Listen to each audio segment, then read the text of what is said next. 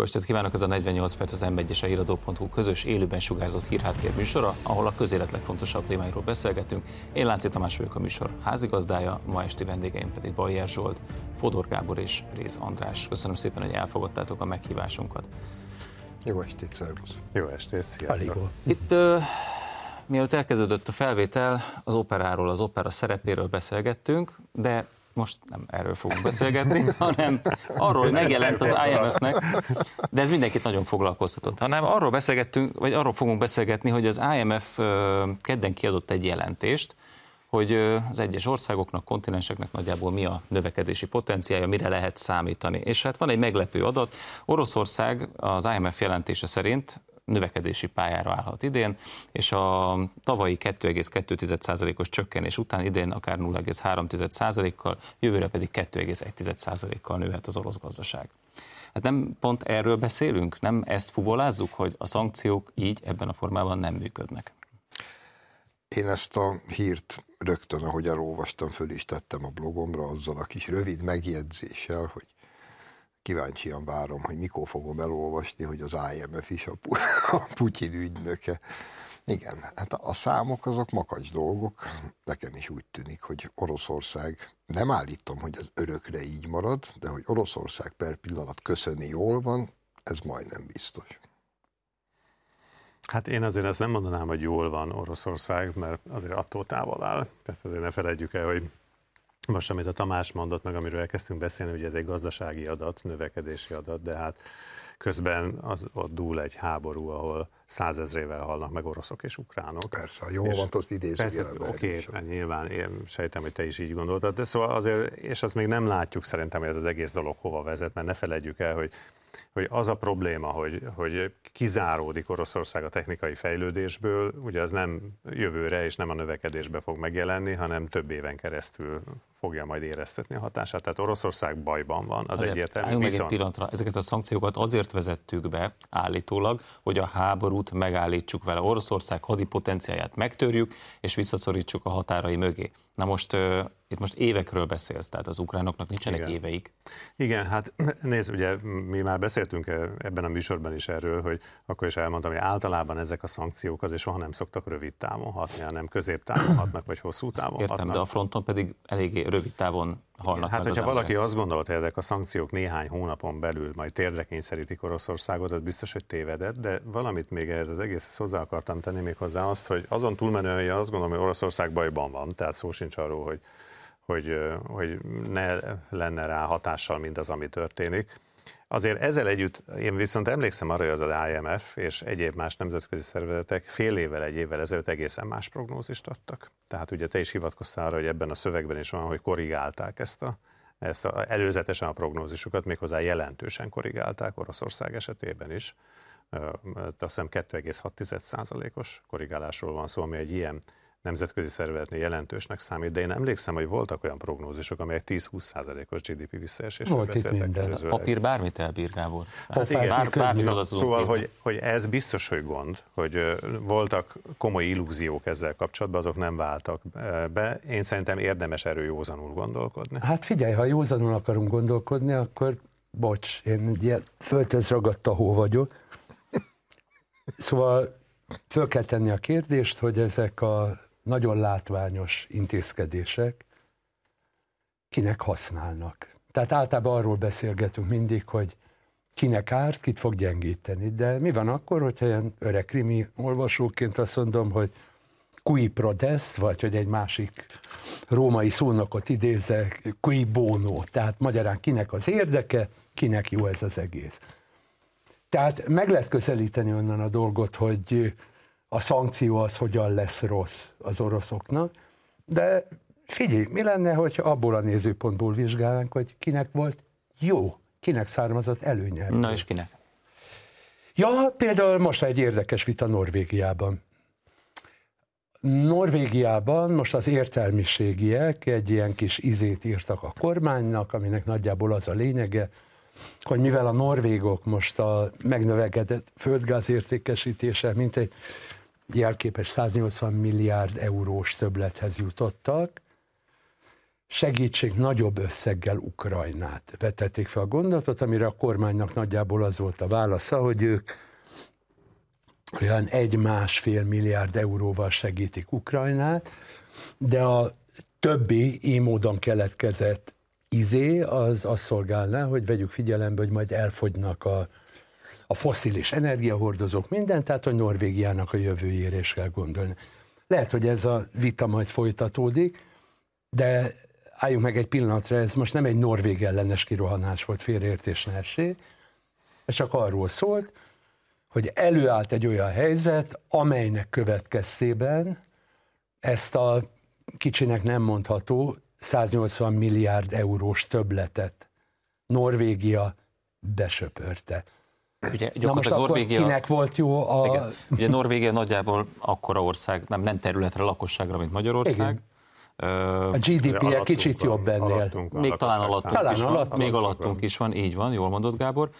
És hát azért 180 milliárd euró azért az nem egy kicsi összeg, tehát ö, nekünk szerintem, amióta az unió tagjai voltunk, összesen ennyi uniós támogatás nem érkezett szerintem. Hát figyelj, ez több ország GDP-je, hogy most szakszerűen fogalmazunk. Igen, az biztos, de ugye de ezt nem mondhatjuk, hogy a norvégok voltak a háború kirobbantói, mert az ő érdekük volt, hogy a kérdésre Én azt hittem, hogy az Egyesült Államot, Államokat fogja mondani. Az Egyesült Államoknak Nem, azért biztos, nem az Egyesült Államokat, mert ugye az Egyesült Államok nem speciális helyzetben van ez ügyben, mert hogy Ja igen, ti dobtatok át egy cikket, a cikkhez tartozott egy jó kis angol nyelvű ízé. Nem állítom, hogy minden mondatát pontosan végig tudtam elemezni, de állat izgalmas volt. A Rand Corporationnek egy ilyen uh-huh. furcsa elemzése, és azért volt állat izgalmas, mert mondom, na most elolvasom, hogy mi lesz velünk. Jó, van egy csomó kitétel, amit józan paraszt észre mi is oda tudnánk tenni. A nagyobb probléma az, hogy ebbe a terjedelmes anyagban mondjuk van három és fél mondat Európáról. A többi az azt elemzi, hogy az orosz-ukrán háború miért jó az Egyesült De ezért, Ugye a Rand Corporation, csak a nézők kedvéért mondjuk el, hogy a Rand Corporation az gyakorlatilag a Pentagonnak az elemző intézete kutató elemző intézete. Tehát az ott készülő tanulmányok azok lényegében a Pentagon számára készülnek. És ugye azért foglalkozik nyilván hangsúlyosan az Egyesült Államokkal, mert ő az amerikai szempontokat nézi, maguk szempontjából nyilván helyesen. És ugye arra jutnak, csak akkor lőjük le a poént, tehát hmm. ők arra jutnak egyébként, hogy hosszú távon ez a háború nem érdekel. sem érdeke. Nekik sem érdekük, így van. Pontosan. De... Illetve nagyon furcsa a helyzet, mert nagyon sajnálom, itt valahol Magyarországon élek, Uh-huh. Tehát engem egy picit érdekelne, hogy hogyan gondolkodik a kiváló rend arról, uh-huh. hogy miként változik meg Európa pozíciója. És itt nem a norvég gázszállításról van szó. erre, tehát tulajdonképpen kitér erre is, csak valóban elég röviden, és azt, azt mondja, hogy hát Európa ebbe elgyengül, de ami nagyobb baj, hogy Oroszországot pedig belenyomjuk, belenyomja ez a politika Kínába, ami meg végképp nem jó az Egyesült hát, Államok. Hát, hogy nem tudjuk. Hát Mert a rend, ez, egy ilyen Corporation ezt valószínűleg. Európát úgy, ahogy van kifeje, kifelejti, azt mondja, hát igen, annyiban pozitív a dolog, írja a nagyszerű tanulmány, hogy Európát leválasztja az orosz energiahordozókról, és Európában növekszik a hadászati kiadás. Na most innen nézve nem tudom, hogy mekkora örömmel kell, hogy töltsön el. Azért jó, hogy eljutottunk idáig, mert most csak maradva egy, egy mondat erejéig itt a napi politikánál, amit felvetettél, uh-huh. hogy Oroszországot belenyomják Kínába.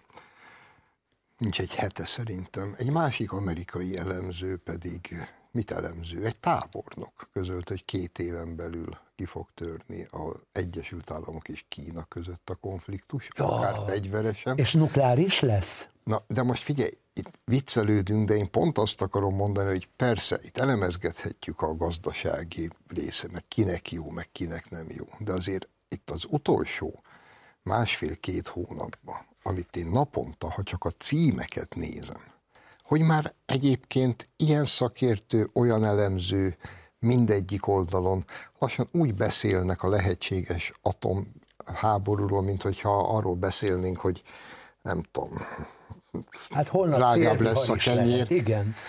Elolvasod a címeket, elolvasod ezt a mindenki csörget, csörgeti a kardot. Szerintem 14-ben meg 38-ban olvasgattál ilyeneket a sajtóba. Én kezdek ideges lenni. Az ennyire nem idős, András.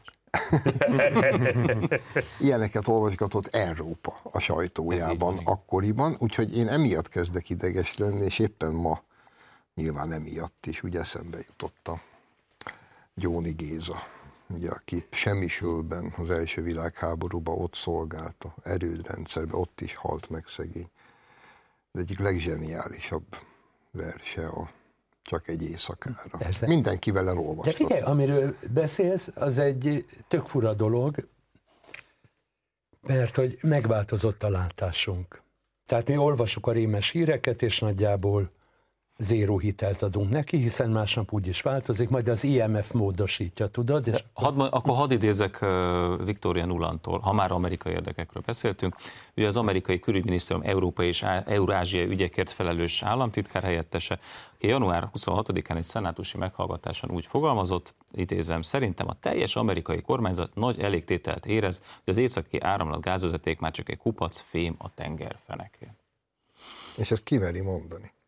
De mondjuk Victoria Nulland volt az is. Egy ilyen, azt hiszem kicsit meggondolatlan a hölgy. Hiszen ő mond. Az elejét Figyelj, nem olvastad föl. Ha, de ha ez Hallgass üzenet akar lenni, akkor annál rosszabb. De mondom, ez ugyanaz a nő, aki 14-be kicsit indulatosan bejelentette, hogy 5 milliárd dollárt toltunk bele ebbe a kis majdani forradalomba, csak nem gondoljátok, hogy most hagyjuk veszni, hagyni. Köszönjük szépen ha ez az Egyesült Államok politika, akkor köszönjük. Várja, a dolog cifrább, ugye Nuland úgy kezdi a beszédet, hogy egyetértésben Ted Cruz szenátor úrral, na most ugye aki nem követte, Ted Cruz a republikánusok egyik prominense és egyébként prom... elnökjelölt aspiráns is. Nuland viszont a másik oldalnál. Na most ebben az esetben valami fura dolognak vagyunk szemtanúi, mégpedig az, hogy Nuland egyetért Ted Cruz-zal, ami nyilvánvaló, nem nyilvánvaló, de nekem valami olyasmit mond, hogy oké, okay, oké, okay, lehet, hogy a választások idején ellenfelek vagyunk, de Amerika mindenek előtt, magyarán ez az amerikai érdekeknek megfelel, hogy többé nincs északi áramlat kettő. Ez egy egyértelmű duma, de hát akkor... De, hallgassuk meg, Gábor. De András, így van, de szóval azt ezt tegyük hozzá, amiről most beszélünk, hogy először is az Egyesült Államok az életbe soha nem mondta azt, hogy az érdeke lenne az északi áramlat kettő. Hát folyamatosan ez ellen küzdött, nem tudom hány éve, tíz éve, amióta épül az a vezeték. Németország és az Egyesült Államok között súlyos konfliktus volt, úgyhogy ez nem valami titkos információ derült most ki. Itt inkább arról van szó, hogy az az érdekesebb, talán a Tamás is erre célzott, hogy hát azért történt valami a vezetékkel amiről máig nem tudjuk, hogy mi ezt, történt. Ezt akartam éppen hát az, az mindig napnál világosabb volt, hogy az Egyesült Államok azt gondolja, hogy az északi áramlat kettőt nem lenne szabad megépíteni, vagy ha megépítették, nem lenne szabad elkezdeni azon gáz szállítani, mert ez nekik vörös posztó volt. Tehát emlékszünk, miért? Trump esetében is az volt, Mondom, megjegyzem. Miért? Azért, mert azt gondolták, hogy még szorosabbá válik az orosz energiától való függősége Európának, amiben egyébként igaz, nem jó, hogy így van. Ugye idézzük a magyar miniszterelnököt, aki azt szokta mindig mondani, arra törekszünk, hogy sokpólusú legyen a beszerzésünk, ne egy beszerzőre vagy ne egy szállítóra támaszkodjunk. Európának is erre kell törekedni, és Európa kiszolgáltatott volt, mert döntően, főleg a keleti része és Németország az orosz, van, az orosz energia Most sokkal jobb nekünk, Na most, mert diversifikáltuk a forrásokat, hát, most, és gondolom az amerikai palagáz és a norvég földgáz az megoldást hát a, diver, a diversifikálás az valóban jobb, ez nyilvánvaló, hogy ezt nem egy háborúval kellett volna elérni, ez egyértelmű, de a diversifikálás az, mindig jobb. Az mind... egyértelmű, hogyha verseny van a piacon. Tehát itt, itt, ami probléma, de még egy gondolat. ár leszorító szokott lenni, most meg az egekben van a. De fúj. De Tamás, hát azért, Csak nem ilyesmiről azért beszélünk, van, mert, hogy ár, meg hogy mennyit hát fizetünk Azért érte. van, mert közben kirobbant egy szörnyű háború, hiszen az oroszok é. lerohanták Ukrajnát. Valaki ezek minden... között összefüggés lát, de menjünk Zsolt, valamit akartál persze, mondani. Persze, de nem, csak annyi még az északi áramlathoz annyi, hogy azért az egy, az egy súlyos dolog, hogy ma se tudjuk egyébként, hogy mi történt az északi áramlat körül. Na, Na most őszintén két... érdekel? Engem érdekel, igen. Érdekel, engem, engem, is, engem is. Két gondolatom van, az egyik Gáborhoz kapcsolódik, hogy eh, Schmidt Mari elhíresült mondását hagy idézzem ide, hogy van-e még Németország. Azért, hogyha Németország lenne most abban az értelemben, hogy valaha volt, azért a németek csak föltették volna azt a kérdést, hogy tessék, hogy kirobbantotta fel a mi gázvezetékünket. Mert nem az oroszok, az nyilvánvaló és ha az amerikaiak ennyire örülnek neki, hát akkor azért csak Drága elgondolkoztató, Bajer, hogy ez nem ki a volt. megfelelő pillanat, hogy ilyen kérdéseket Persze, tegyünk fel. persze nem. De a másik kérdésem, és én értem, diversifikáljuk, és mindent értek. Egy német minisztertől elhangzott egy mondat egy hónapja, amik egyébként a valóság tökéletes leírása volt. A mondat így szól. Vége annak az időnek, amikor a jólétünk az olcsó orosz nyersanyagra és energiahordozókra épül. Én uh-huh. ezt értem. Csak én hagyj kérdezzem meg, mert hogy is fogalmazott András az imént, én is egy földhöz ragadt bunkó vagyok. És miért kell ennek vége legyen? Miért nem volt ez jó? Miért nem volt jó 70-es, 80-as, 90-es években úgy élni, hogy van rohadt olcsó orosz energia? Miért nem jó az Európának, hogy van egy hatalmas eurázsiai piac? Van irgalmatlan, kimeríthetetlen mennyiségű orosz nyersanyag, van orosz munkaerő, van hatalmas piac, és mindenkinek win-win szituáció volt. Most ehhez képest itt ülünk, azon gondolkodunk, hogy lesz-e atomháború, meg világháború, és, lesz. és lesegetjük, Na, hogy az hát amerikai palagáz cseppfolyós a bejön. kérdésedre, Zsolt, válaszolok a kérdésedre. Az a, az a probléma ezzel, hogy nem jó, soha nem jó, hogyha kiszolgáltatottak vagyunk egy irányba, ezt a 73-as olajválság megmutatta. Ugye, amikor az araboknak volt kiszolgáltatva az arab országoknak, akik aztán később, illetve hát már közben is ugye OPEC-be tömörültek, tehát ezeknek az országoknak volt kiszolgáltatva a világ, és egy olyan helyzet állt elő, amikor egy politikai konfliktusról volt szó, ugye arab-izraeli háborúnak egy újabb fejezete, amikor is bosszúból úgy döntöttek az arab országok, hogy nem szállítanak a fejlett országnak, fejlett országoknak nyersanag, és egy súlyos válságot idéztek vele elő. Ugyanez van Európában is, tehát Európa kétségtelenül kiszolgáltatottá vált Oroszországnak. Tehát félreértés ne essék, én azt gondolom, hogy Európának perspektívikusan Oroszországgal együtt kellene működni. Tehát ami ma, ma, ma történik, az egy hiba. Mert Oroszország és Európa egymásra van utalva. Szerintem nem csak kulturálisan, ami egyértelmű, ha már az operával kezdtük, ugye nem csak ilyen módon, hanem gazdaságilag is. De az nem jó, hogyha totálisan kiszolgáltatottak vagyunk, és ez, volt, ez bekövetkezett egyébként Németország esetében is, meg a közép-európai országok esetében is ez volt, meg egyébként Nyugat-Európa több más eh, területén is. Tehát olyan mértékben fügtünk az orosz eh, eh, energiahordozóktól, nyersolajtól és földgáztól elsősorban, ami nem volt jó. Persze természetes, ezt nem egy háborúval kell megváltoztatni, ez nyilván, hogy abnormális. Hangsúlyoznám a háborút, ugye az Köszönöm, oroszok kezdték. De az van. oroszok kezdték, ne felejtjük el, ők rohanták le Ukrajnát, tehát ők, a, ők az agresszorok ebbe a történetbe, ezt azért gondolom mindannyian így gondoljuk. Szóval, hogy itt ez egy súlyos helyzet, rossz irányba megy a világ, tehát nem találunk fogást ezen az egész történeten, én azt gondolom, tehát nem látok egyelőre jó kimeneteleket ebből az egész történetből. Európa is vesztes, és félreértés ne essék, Amerika is vesztes ebben a történetben, és Oroszország is vesztes egyelőre. Nem látok nyertes sehol sem. Még egy időben Kína úgy tűnt, Majd mintha nem kisorolom neked, jó? lenne. Ez pontosan ugyanolyan, mint Norvégia, a... én már tudom, Norvégia. Nem, ez ugyanolyan, mint a Covid, amelyet úgy értelmeztünk, hogy egy természeti katasztrófa, mindannyiunkat sújt, kivéve azt a néhány embert, aki dollármilliárdos lett, meg azt a néhány politikust, aki hatalmi céljaira használta Kivéve a svédeket, ha más skandinávok nem, mert ők ügyesek voltak a Covid-nál. Én nem tudom, én nem ezt akartam mondani, hogy a svédek ügyesek, csak az, hogy a háború, a pánik, a kényszer, az olyan furcsa helyzeteket idéz elő, amelyeknek a vesztesei mi baromi egyszerű földhöz ragadt civilek vagyunk, és valahol rejtélyes módon ez mégis pénzé meg hatalommá tud alakulni. Ki érti ezt? No, lépjünk tovább, mert ö, de hétvégén, de még a hét elején is egy eléggé durva szócsata, szópárbaj alakult ki. Egy ukrán politikus, Ukrajna legnagyobb, negyedik legnagyobb városának polgármestere, egy bizonyos Boris Filatov, és tulajdonképpen a magyar miniszterelnök között, pontosan a magyar miniszterelnök mondott egy megállapítást, miszerint Ukrajna olyanná vált, mint Afganisztán, és ettől a polgármester úr bepöccent, és tehát gyakorlatilag nyomdafestéket nem tűrő szavakkal kezdte el gyalázni a magyar miniszterelnököt is, meg minket, minket magyarokat is, tehát ilyen ilyeneket mondott, hogy több ezer éve élünk itt, mármint ők ukránok, mi nem az uráról, urálon túlról másztunk elő, illetve még azt is mondta, hogy három hónap alatt kisöp, három nap alatt kisöprünk titeket innen a Kárpát-medencéből. Zsolt. Jó, a dolog utolsó általad idézett mondatokkal most hagyd ne foglalkozzak.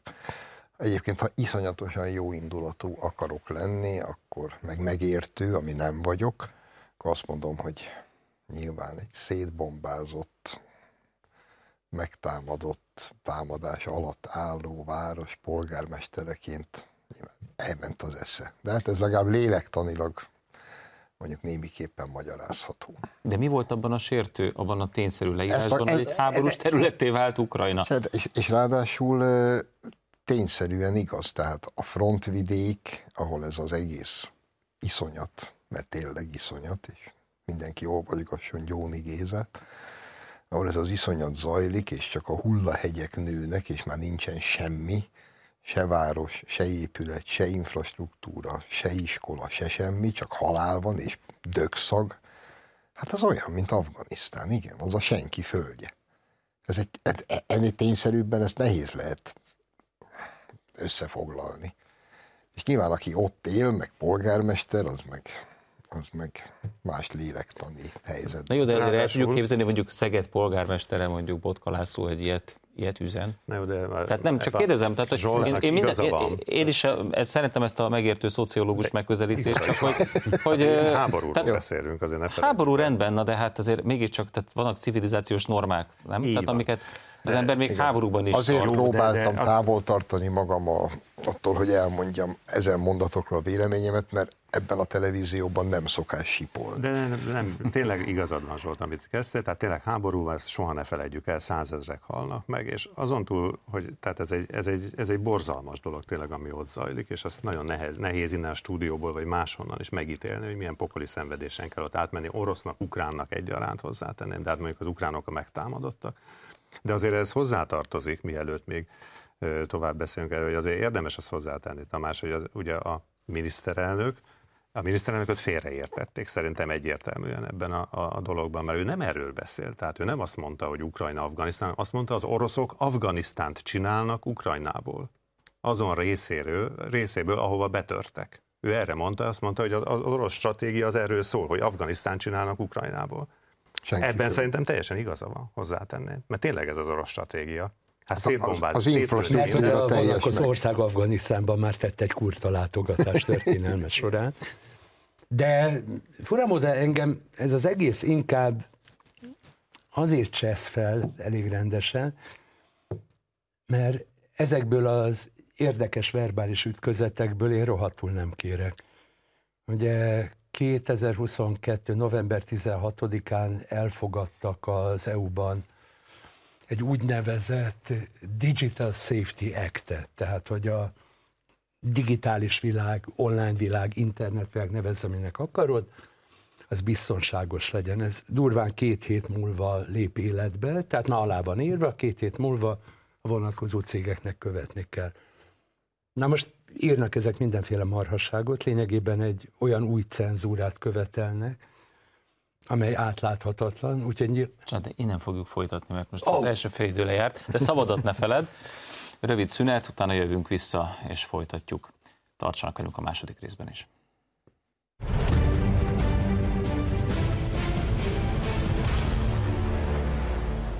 Folytatjuk a közélet legfontosabb témáival itt a 48 percben Bajer Zsoltal, Fodor Gáborral és Réz Andrással. András, megszakítottam a gondolatmenetedet, kérlek, hogy folytasd. Hát figyelj, nem olyan fontos ez a gondolatmenet, de az nagyjából onnan indult, hogy újabb kísérleteket tesz arra az Európai Unió, hogy szabályozza a digitális létezésünket. Ez önmagában talán még nem bűn, nem? Tehát, hogy vannak szabályok, és nem a vagy nem. nyugat törvénye uralkodnak a neten. Dehogy nem, mert van eset, amikor a szabályozás nagyobb zűrt indít el, mint ha azt mondanád, hogy igen, igen, igen. kész, bízzuk az emberekre a megoldást, na most ebben ott a lehetőség, bár nagy valószínűséggel november 16-án az összes szereplő a Google-tól a Metáig hanyat dőlt, és igen hangosan nevetett, remélem nem lett baj, mert azt mondja, akkor mindent ugyanúgy csinálunk, mint eddig, hiszen ez egy nagyon híg szabályozás. Na most miközben ez zajlik, és onnan indultunk el, hogy a magyar miniszterelnök és egy, és egy ukrán polgármester szócsatája. Na most az a kérdés nem vetődött fel, hogy talán éppen azokhoz kellene szólni, akik kormányzati pozícióban vannak, akik hangadók, akik olyan üzleti érdekeket képviselnek, amelyek felforgathatják a tőzsdét, hogy mi van akkor, hogyha az ő egy mondatuk megjegyzésük, csak szavak, tudom, de felforgatják a világot.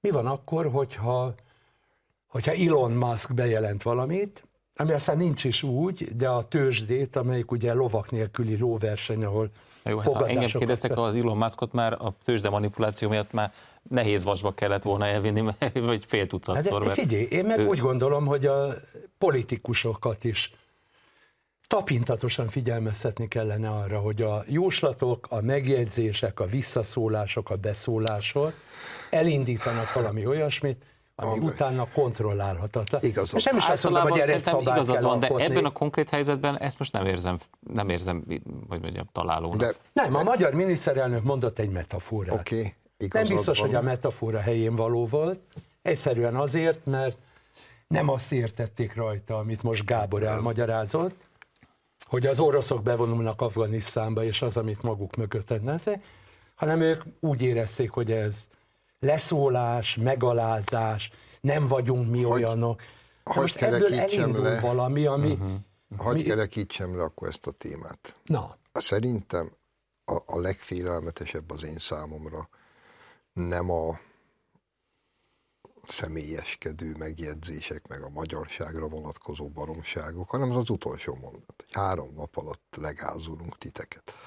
És ez sem azért, mert most én hirtelen ezt most komolyan veszem, hogy mikor végeztek az ukránok az oroszokkal, akkor majd legázolnak minket. Na de gyerekek, mielőtt ez a háború kitört, nem olyan régen, még az Egyesült Államok külügyminisztériumának hollapján is az szerepelt, hogy Ukrajnába ne tessék menni, semmit se csinálni, ne tessék üzletelni, mert Ukrajnában gyakorlatilag nincsen állam.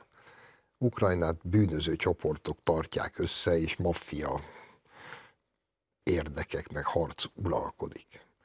Ez a helyzet olyan baromi sokat nem változott, kivéve azt, hogy telerakták Ukrajnát fegyverekkel. És ez a háború előbb-utóbb véget fog érni. Így vagy úgy, de véget fog érni. És mégis hagyd kérdezze meg a kötelező tisztelettel. Szerintetek majd hirtelen Ukrajna a háború végén egy kiváló pedigréjű európai ország Pedig ebben reménykednek, pedig ebben reménykednek, mert ugye nem Európai. Unió és Ukrajna vezetői Kievben találkoznak, és Jó. elindult, lehet reménykedni. Elindult persze. Ukrajna felvétele az Európai Unióból, legalábbis elkezdtek beszélni arról, hogy majd elindul. Uh-huh. Erről Azov, és az Azov, Azov ezred is jön Európába?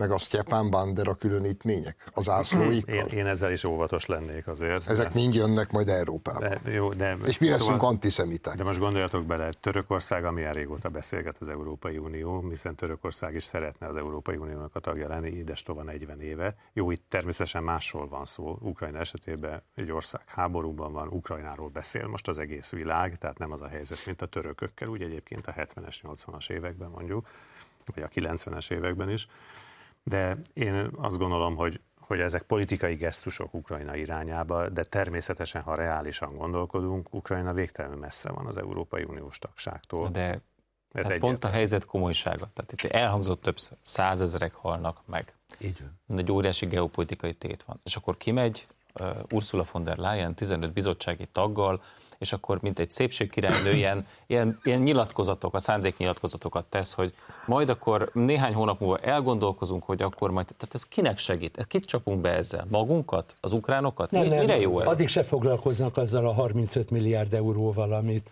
von der Leyen asszonynak sikerült eltapsolnia az európai tagországok nevében, amiről már egyébként nem nagyon esik szó félreértés ne essék, hogy hova lett az a pénz orsolya, kérdezném a te stílusodban, ezért elég szemétláda vagy, hogy ilyenkor ironizálj rajta.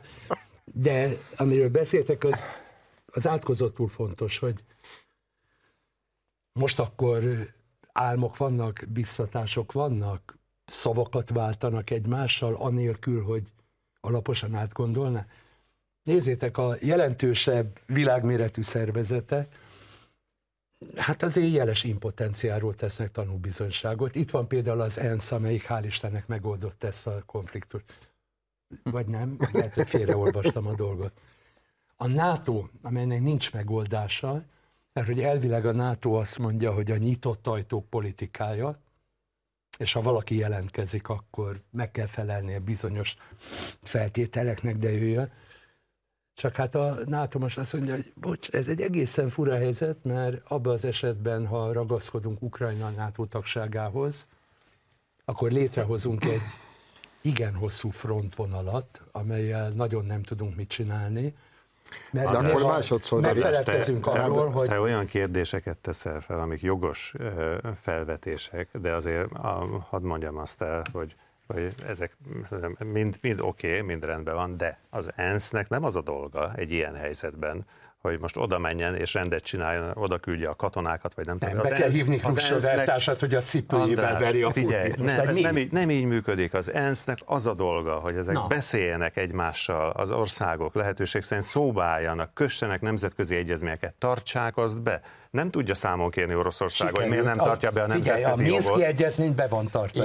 Nem tudja, nem tudja számon kérni. A NATO az egy védelmi szervezet, érted? Ennek nem az a dolga, hogy, hogy megint, amiket te számon kérsz rajta, ilyeneket csinálni. Tehát a nemzetközi szervezeteket nem kell túldimenzionálni. Nem, kell, nem kérek rajta számon semmit. De Csak ezzel, azt mondom, hogy bajban van. De ezzel együtt komoly jelentősége van, hála Istennek. Vagy van, vagy nincs. Nem, Gábor, van, van. Gábor, az ENSZ-nek is és a NATO-nak is. Egy, nagyon komoly jelentősége van. Mi, mi magyarok ezt különösen tudjuk tudjuk. Egyetértésemet kifejezve, ha már szóba hoztad a Minszki egyezményt, amit Oroszország nem tart be, azért nem tudok elsiklani nagy vonalúan, amellett, aki, amit azóta már, utána már a francia François Hollande is megerősített, hogy ők maguk részéről a Minszki egyezményt, hogy is fogalmazott Merkel az, hogy rossz hiszeműen írtuk alá, és az egészet nem gondoltuk komolyan. Hú, az volt vele a célunk, hogy időt hagyjunk Ukrajnának, hogy felkészüljön a háborúra. Mi az, mi van? Hát én, most, én aztán nem vagyok egy nagy orosz rajongó, kivéve az orosz kultúrát, meg van nekünk elég bajunk az oroszokkal, tehát ha én most orosz elnök lennék egy ilyen mondat után, hát már bocsánat, hát nem tennék magasról arra, hogy egyébként mit akarnak velem aláíratni, meg milyen egyezményt írtam én alá. A német, Európa két vezető nagyhatalmának egykori vezetője belemondja a világ arcába, hogy az egész Minszki egyezmény egy nagy halom szar volt? Már bocsánat. Hát hol élünk mi? Jó, most ez, egy... ez, ez tényleg eléggé bizalomromboló, nem? Nem, abszolút az. Ez, ebbe, ebbe teljesen egyetértek veletek. Sajnos és hogy, valóban és az, de... Az oroszok aláadja a lovat. Tehát ezt, hát abszolút. De, de... Én nem, nem látom az orosz sajtót, nem tudom ott mi folyik, de ha én irányítanám, az biztos, de, okay, de, az biztos hogy de, ebben a mondattal tudnék mit kezdeni. De, de nézzétek, az egyik oldalon vannak ezek, hogy mik voltak a szándékok, a másik oldalon meg ott van az írott szöveg. Szóval azt ne felejtsük el, a nemzetközi jog az erről szól, azt be kell tartani. Az oroszok nem tartották be, az most egy külön történet, hogy mit gondolunk Angela Merkelről, meg François Hollanderól, ezek szerint, hogyha ő benne is hasonló Hol szándékok, hasonló szándékok, de ezek szándékok, az meg ott a szöveg, az a helyzet. És ezt kell, nem a szándékokat kell betartani, hanem a szöveget és azt nem sikerült betartani Oroszországnak. Hát az egyik oldalról se sikerült betartani. Na, de menjünk tovább, mert amit nem sikerült még betartani, az az uh, itt Európában azok a, a, hát mondjuk úgy, hogy a korrupciómentes közéletet ö, meghatározó szabályok, ugye újabb képviselőket fogtak le az Európai Parlamentben. Szerintetek még mennyi lesz? Most egy belgát, meg egy olaszt vittek el. Jó, édesem, von der Leyen meg majd beszélőre. Viszek ki húsleves meg pogácsát. Jó, de egyébként most azt gondolom meg, hogy kínunkba röhögünk, mert hát ha, Igen. Egy, ha egy picit belegondolsz Igen. ebbe komolyan, hogy van egy Európai Unió, amit azért egykoron Adenauer kvalitású államférfiak kalapáltak össze. És akkor eltelik néhány évtized, és itt ülünk, és azt hallgatjuk, hogy egyébként az az Európai Parlament ember nem tudja még, hogy hány képviselője, akik egyébként naponta összeülnek itt, és elmagyarázzák, mi milyenek vagyunk, meg nekünk hogy kéne csinálni, meg hogy fúj, fúj. És közben húzi bőrönbe viszik a kest, ami már egyébként ószt külsőd és ciki. Szóval azért ne haragudjon már a világ. Hát élök és nem hiszem el. És Nyarló emberek. Hova fut Ez ki elég ez az ügy? Gábor, Gábor és András, szerintetek hova fut ki ez az ügy? Mert olyan szépen fokozatosan van adagolva. Ugye, és még egy fontos adalék, ugye Éva Kylie, aki az egész ügynek a, az első szereplője, az ő nevét ismertük meg először, Igen. őt fogták le először a belga rendőrök. Mater ő, ugye, familia, ugye ő azt mondta, hogy ő, hát ő a maga részéről nem viszi el a balhét. Tehát ő mindenkit föl fog dobni. Igen, igen, és úgy tűnik, hogy ugye ez, ahogy kérdezted, Másik hogy hova, fut, is. Hogy hova fut ki, a Panceri ugye a másik. Panceri. Ugye, és hát úgy tűnik, hogy ők elkezdtek beszélni. Tehát az, hogy hova fog kifutni, azt nem lehet tudni, mert ugye ilyenkor nyilván, aki ott van az előzetes letartóztatásban, nyilván sok minden átfut a fején, és azt mondja, hogy akkor most elkezdek beszélni, hogy annak egyébként hát milyen kiterjedése van, ezt nem lehet tudni. De azért szeretném hozzátenni pár dolgot, most ettől elvonatkoztatva, mert szerintem úgy, ahogy van, egy szörnyű ügy természetesen, és borzasztóan aláássa a tekintét, ha volt tekintély egyébként az Európai Parlamentnek, de ezzel szeretném folytatni, amit mondtam itt közben, hogy ha volt.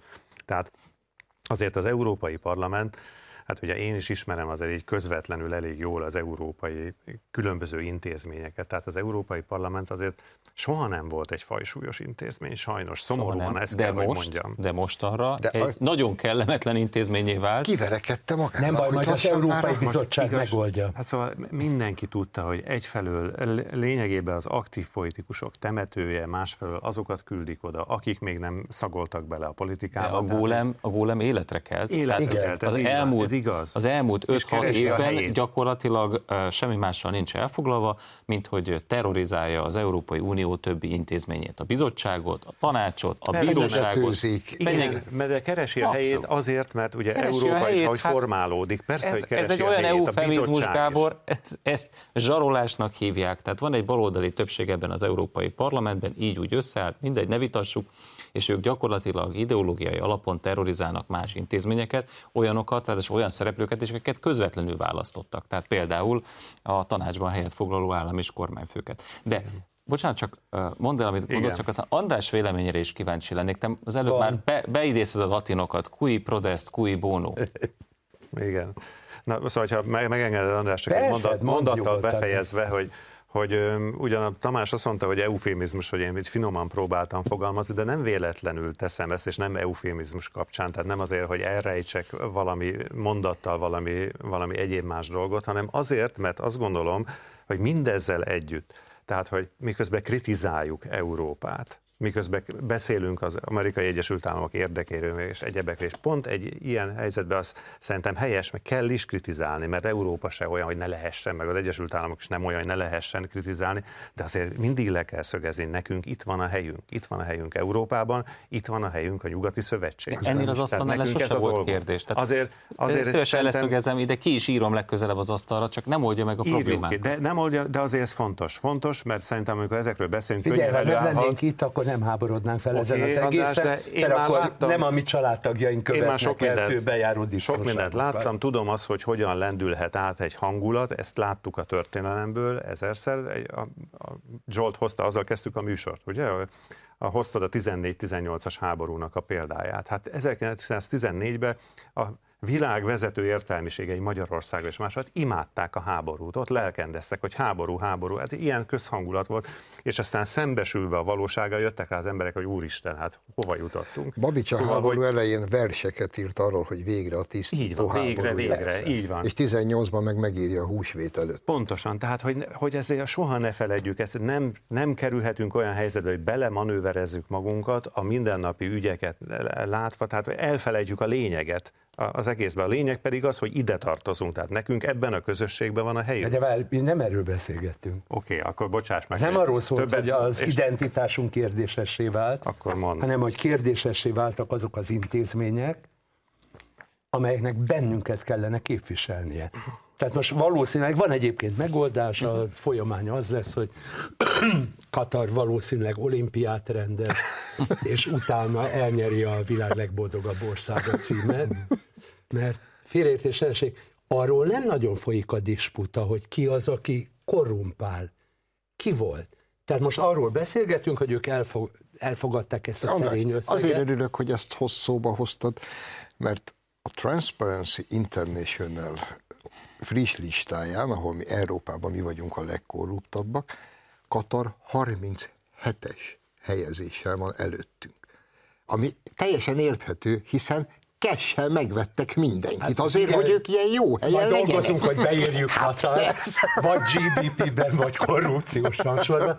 Tehát magyarán az én igazi kételjeim ott vannak, hogy ez megtörtént, ne bármiféle garanciára, hogy nem történik meg, hiszen nem véletlenül hivatkoztam Fodder Leyerre, aki a 35 milliárdos SMS szerződését valahogy nem találja a készüléken, dokumentációja nincs. A ciprusi hölgynek 4 millió euró beugrott a számlájára, de nem tudja, hogy honnan. Hát figyelj, azért a 35 milliárd se olyan kevés. De hogyha már Katar, csak utolsó mondatom, ha már Katar, aki, és elhangzik az a mondat az Európai Unióban, a botrány előtt 25 perccel, hogy Katarban a munkavállalói jogok azok gyakorlatilag az élvonalában vannak a világnak. Hát na, na, ha, ha, hogy ne? Ja, hát van, aki belehal, de hát az, az élet már csak ilyen. A német jármű ipari szövetség vezetői egy levélben föltették azt a kérdést, most így a balhé közepén, hogy valaki esetleg, ha utána nézni, hogy véletlenül nem került valakinek nagyon sok pénzbe az, hogy a német autógyártást gyakorlatilag lehetetlen helyzetbe hozták az amerikai, még a japánnal szemben. Mert hogy csak nekünk kell itt Európában olyan környezetvédelmi ügyeket betartani, amivel versenyképtelenné tették a német autóipart, ami egész Európa egyik húzóágazata. Ha Katar azért euró milliókat fizetett ki, hogy valami, egy kretén azt mondja, hogy náluk tök jók a munkavállalói jogok Hát vajon nem ért meg valakinek néhány milliócskát, hogy tönkre menjen a német ipar? Na hát ezért aggódom. Hát én Tudod? Mert... Tehát, hogy vannak-e Szerintem... még esetleg olyan emberek, akiknek egy ilyen kis gurulós bérőnyi pénz Igen, elég csábító ahhoz, hogy, Na, de hogy érdekes... beszéljünk, beszéljünk egy másik uh, guruló pénzről. Ugye kiderült, hogy nem három, hanem négy milliárdot kapott az ellenzék a kampányban. Volt még, találtak uh, még uh, egy, egy milliárdot. Ugye Karácsony Gergely tavaly február 12-én azt mondta, hogy a Telex kérdésére, hogy van-e külföldi pénz az ellenzék kampányában, mondta, hogy nincs, nem is lenne helyes. És most mindenki félreugrik, és mondja, hogy ő ott se volt. Az ő kampányában nem volt. Klasszikus tudnék ide idézni, rövid leszek. Kell még valamit mondanom? Ildikó. Te figyelj, mire a beszélgetés végére érünk, már úgyis néhány pártal kevesebb lesz, tehát ők nyugodtan mondhatják, hogy semmi közük az egyéb ügyhöz. Nem, nem, nem, nem. nem ahol becsukódik egy ablakot, kinyílik egy ajtó, mert Márkizaj, Márkizaj pártja bármelyik pillanatban berobbanhat. Szóval ez, hát, nyilván, ez egy olyan ügy, amit szerintem... Aggódunk, de meglátjuk, hogy mi lesz a vége. Szóval én azért arra számítok, hogy itt még lesz több felvonás, tehát itt nem, nem fog ez az egész történet itt, itt abban maradni, és az biztos, hogy egy alapos vizsgálatot. Gábor, te megér. ismered a baloldali szavazók lélektanát, tehát őket ez nem zavarja, hogy totál hülyének nézik? Ők úgy vannak vele, hogy a jó cél érdekében bármi? Hát nézd, én minden elszánt szavazó, akár jobb oldalon van, akár bal oldalon, nem szokták zavarni az ilyen ügyek, azt kell, hogy mondjam. Tehát ezt tapasztaltuk. Ugye emlékeztek rá, ez a rendszerváltás után szerintem a Zsoltnak is ez még közeli élmény, hogy ugye emlékszünk rá, fel volt mindenki indulva, hogy csurka, MDF, stb. jobbra viszi, hol vannak a hívek, és akkor ment a hősök terére, és, és, és 30 ezer ember ott tüntetett, és nem lehetett tudni, hogy milyen bázison. Kijött ugye, hogy ügynöki jelentéseket, és írt, beszervezték ügynöknek. Sose írt. Illetve nem írt, hanem beszervezték a ügynöknek, de, de valójában, így van, de valójában nem írt, de mindegy, szóval ott volt rajta az ügynök vád, és akkor, akkor is fölmerült ez a kérdés, amit a, a Tamás mondott, hogy és akkor ez fogja érdekelni a híveit, és nem érdekelte a híveket az a helyzet. Szóval az elszánt híveket nem. Itt, akit érdekel, az az a szavazó, aki a dilemmázó szavazó, aki nem, nem úgy szurkol valamelyik csapatnak, mint egy futballszurkoló, hogy akármi rosszul teljesít a csapat, én akkor is ott vagyok szívvel, lélekkel, hanem az, aki úgy megpróbálja megnézni, hogy nem vagyok teljesen elkötelezett, de hogyha azt látom, hogy szerintem ez az ország érdeke, ők szolgálják jobban, akkor odaadom a szavazatomat. Őket érdekli. Te a dilemmázó szavazó az már nincs, mert ő a nem szavazó. Nem, nem, van még most is dilemmázó. Ezért folyik a versenyfutás, ezért az a helyzet. Ezért a rétege. igen. Ezért jön most haza majd ha. Donát Anna, vagy pontosabban tér vissza, ugye látjuk a kampányát, elkezdődik a reaktiválása. Mit gondoltok, mennyire lesz sikeres? Csak a DK. Nem, de most nem hülyeskedtem, ezt most komolyan mondtam. Hát Ungár Péter... Én tudom, hogy én mindig utálom a metaforákat, de most képzeld el, hogy van egy bolygó, úgy hívják, hogy pártunk és kormányunk Fidesz. És körülötte mindenféle kis holdak keringenek. Elég sok van belőlük egyelőre. Na most a probléma persze ott kezdődik, hogy ezek a kis holdak elfogadják azt a helyzetet, hogy ők holdacskák, magyarán mindig a bolygóhoz képes határozzák meg magukat. Ha bármi bajuk van, akkor majd felelősé teszik a bolygó gravitációját, meg mindent, amit akarsz, nehogy szóba kelljen állni a választópolgárokkal. Most lehet, hogy ironikus volt, de ez az egész átrendeződés, ami most zajlik, arról szól, hogy ezekben az apró holdacskákból kialakítható egy olyan hold, amely, hogy mondjam nektek, gravitációjában számottevő, bár tapintatosan megjegyezném, hogy szerintem nem, mert amíg egyetlen egy tömörülés is úgy gondolja, hogy ő a Fideszhez képest az, ami. És másképp nem tudja önmagát meghatározni. Édesem, az én majd egy, a gravitáció egy, egy mondatotok van Gábor és Zsolt. Akkor nagyon röviden. Donát Anna lesz a M plusz egyedik Pukli, fekete ruhás nővér Márkizaj Péter. Mindig volt egy aktuális megváltó, aki majd legyőzi a Fidesz. Most két hétig ő lesz. Szerintem érdemben nem fogja befolyásolni a dolgokat, még a Momentum helyzetét sem, mert ahhoz az kell, hogy a Momentumnak végre legyen politikája, az meg nincs Donát Annával sem akkor ez lesz a végszava a műsornak. Ennyi fért bele a 48 percbe, köszönöm szépen a figyelmüket, egy hét múlva találkozunk az m és a híradók.hu-n, addig is, ahogy mondani szoktam, tartsák szárazon a puskaport.